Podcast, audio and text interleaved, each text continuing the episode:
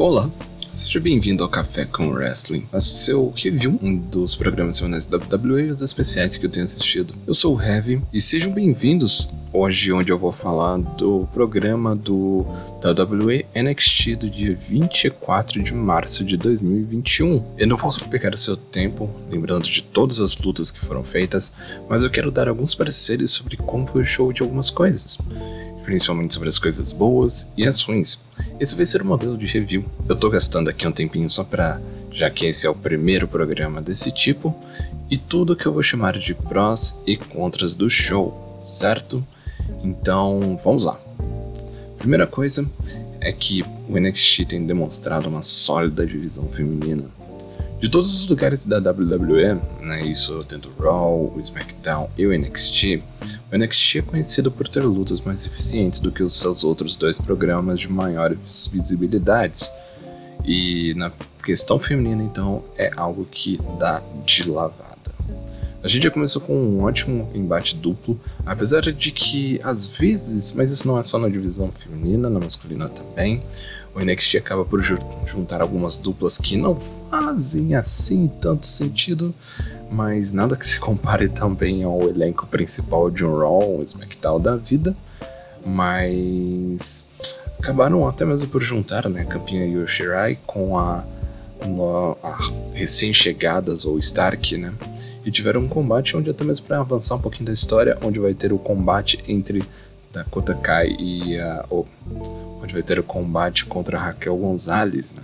Inclusive, isso é um ponto interessante, onde gente que não tem, entre aspas, tanta expressividade assim, né? A Raquel Gonzalez, se a gente for colocar ainda uma novata, ter uma chance né, de título vinda logo no próximo pay-per-view da WWE. Inclusive, é algo a se pensar, porque aí hoje derrotou a Tony Storm, já foi para uma, uma galera que ela deixou para trás, né? Vencendo cada combate, duas vezes a Cancela Ray, já vencendo triple matches e tudo mais, né? E fica pensando quem que vai deter, né? Ela por enquanto. Eu acho que talvez para gerar um pouquinho mais de, de burburinho, ela acaba entregando o título para Raquel Gonzalez, mas o tempo dirá para nós. Em segundo, eu posso citar promos maravilhosas. Inclusive, um ponto interessante são que as promos dessa vez elas foram focadas na galera do NXT UK que veio aqui, né, para nosso querido NXT americano. Eu tive uma belíssima recepção quando o Walter apareceu. Foi uma surpresa. Para aqueles que não conhecem, o Walter é o campeão do NXT britânico, né, já está há muito tempo com esse título né, mais de um ano segurado com sucesso cada vez por ele ali. E agora ele veio para cá, né, para provavelmente ter novos desafios e vai enfrentar o querido Tommaso Ciampa, o que me dá uma baita visão do que talvez pode ser, sabe?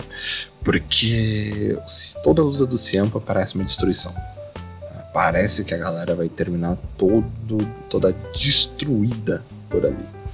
Mas é, pode ser algo interessante. Me dá um pouquinho de pulga atrás da orelha, sabe? Esse quesito do NXT estar dependendo das estrelas britânicas para cá, porque isso talvez indique que as, as ratings, né, uh, os números de lá não estejam assim tão bons, né? Ou que talvez as coisas estejam mudando, né? Talvez vão levar pessoas para lá como por exemplo o Ciampa se ele vencer. Ah, talvez haja uma troca aí de gente, né? E coisa do tipo assim. Mas essa é mais uma daquelas coisas que literalmente só o tempo dirá. E só a gente vendo com o, o momento vai ser. Mas é. Esse novo pay-per-view né, da, da, do NXT, apesar de deixar um pouquinho naquela de será que precisava de dois dias, né? Será que a gente necessitava disso? Vendo os cards tá uma coisa inacreditável assim. Né? Só no primeiro dia a gente já tem o, o título feminino né? e esse título britânico, então é, é uma coisa inacreditável. Assim. Eu acho que provavelmente antes da gente começar, antes de chegar né, o pay-per-view, eu vou acabar dando as minhas impressões e fazer aquele, aquela fezinha, sabe? Dizer o que, que eu acho que vai rolar e quem que vai ser o campeão de cada uma das lutas. E quero saber também de vocês, né, o que, que a gente vai ter. Eu acho que é por último, porque dando um spoiler, a gente não tem muita coisa contra, né? O NXT ele é um show muito consistente. Pelo menos tem sido um show muito consistente, né? No, no, no quesito ali. É, na verdade, aproveitando, é, acho que a única coisa de contra né, desse show seria que a dupla masculina, né, o tag team masculino, ele foi um pouquinho apagado nesse show. Né, eles só citaram a Imperium, que é a, a Stable, né, que é o time do Walter, e que os tag teams atuais, né, eles tiveram, eles tiveram um dos guris ele teve uma lesão, né, então vai ter que ficar um tempo fora. E aí a gente vai ter, né, no pay-per-view também uma nova um novo combate para ver quem vai ser os tag teams. Eu não quero dizer nada, vai MSK, mas vamos ficar de olho, né? Inclusive, essa é a única coisa que talvez tenha dado um pouquinho de, de pensamentos, porque a gente tá menos de 15 dias, né, agora, desse pay-per-view. Já que ele será numa terça e numa e, e numa quarta, certo? Então é de ficar de olho. Uh, e por último, a gente teve uma ótima construção entre Undisputed Era. Na verdade, eu deix... na verdade eu deixaria isso como um pró contra na real. É, eu diria que eu esperava um pouco mais e eu estou um pouquinho pensando que assim, é, eu entendo que eles estão focando né, atualmente na, é, na treta entre especialmente o Kyle O'Reilly e o nosso querido Adam Cole, né? Mas Undisputed Era era mais gente, né? Tanto que era o Robert Sony e o Bob Fish, mas o Bob Fish está machucado e ainda não voltou, né? Mas tinha essa galera ainda pra resolver né, todo esse caso, já que ele é, que ela era uma equipe de quatro pessoas, né?